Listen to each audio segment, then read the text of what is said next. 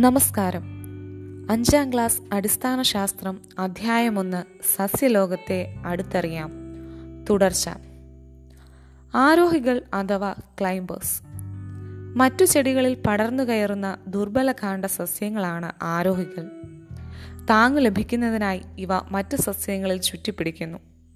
ഇങ്ങനെ താങ്ങുകളിൽ ചുറ്റിപ്പിടിക്കുന്നതിനായി ആരോഹികളിൽ കാണുന്ന സ്പ്രിംഗ് പോലുള്ള ഭാഗങ്ങളാണ് പ്രധാനങ്ങൾ അഥവാ ടെൻഡ്രിൽസ്. ചില സസ്യങ്ങൾ പറ്റുവേരുകൾ ഉപയോഗിച്ചാണ് ചെടികളിൽ പിടിച്ചു കയറുന്നത്. കുരുമുളക് പാവൽ പടവലം എന്നിവയെല്ലാം ആരോഹികളാണ്. ഇടവള്ളികൾ അഥവാ ക്രീപ്പേഴ്സ് നിലത്തു പടർന്നു വളരുന്ന ദുർബല കാണ്ട സസ്യങ്ങളാണ് ഇടവള്ളികൾ. ഉദാഹരണങ്ങൾ മധുരക്കിഴങ്ങ് കൊടങ്ങൽ സ്ട്രോബെറി. ഇവയിൽ പ്രധാനങ്ങളോ പറ്റുവേരുകളോ ഇല്ല. വേരിലെ വൈവിധ്യം.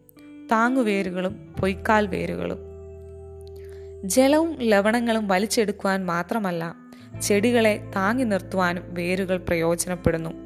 മണ്ണിന് മുകളിൽ കാണുന്ന ഇത്തരം വേരുകളാണ് താങ്ങുവേരുകളും പൊയ്ക്കാൽ വേരുകളും താങ്ങുവേരുകൾ അഥവാ പ്രോപ്രൂട്സ് മുകളിലെ ശിഖരങ്ങളിൽ നിന്ന് താഴേക്ക് വളരുന്നവയാണ് താങ്ങുവേരുകൾ അഥവാ പ്രോപ്രൂട്സ് ഉദാഹരണം പേരാൽ.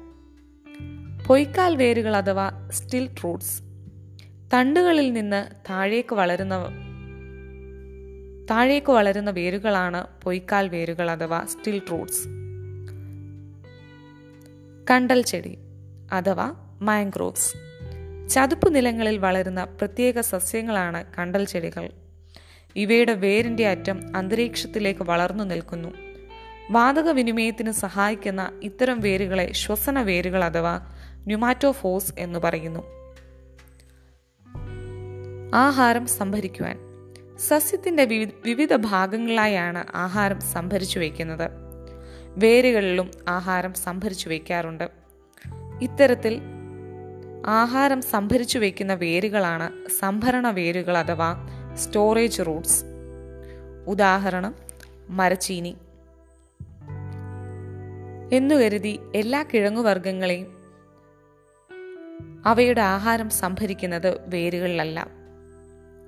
ഉദാഹരണം ഉരുളക്കിഴങ്ങ്. രൂപാന്തരം പ്രാപിച്ച കാണ്ഡമാണ് ഉരുളക്കിഴങ്ങിനുള്ളത്.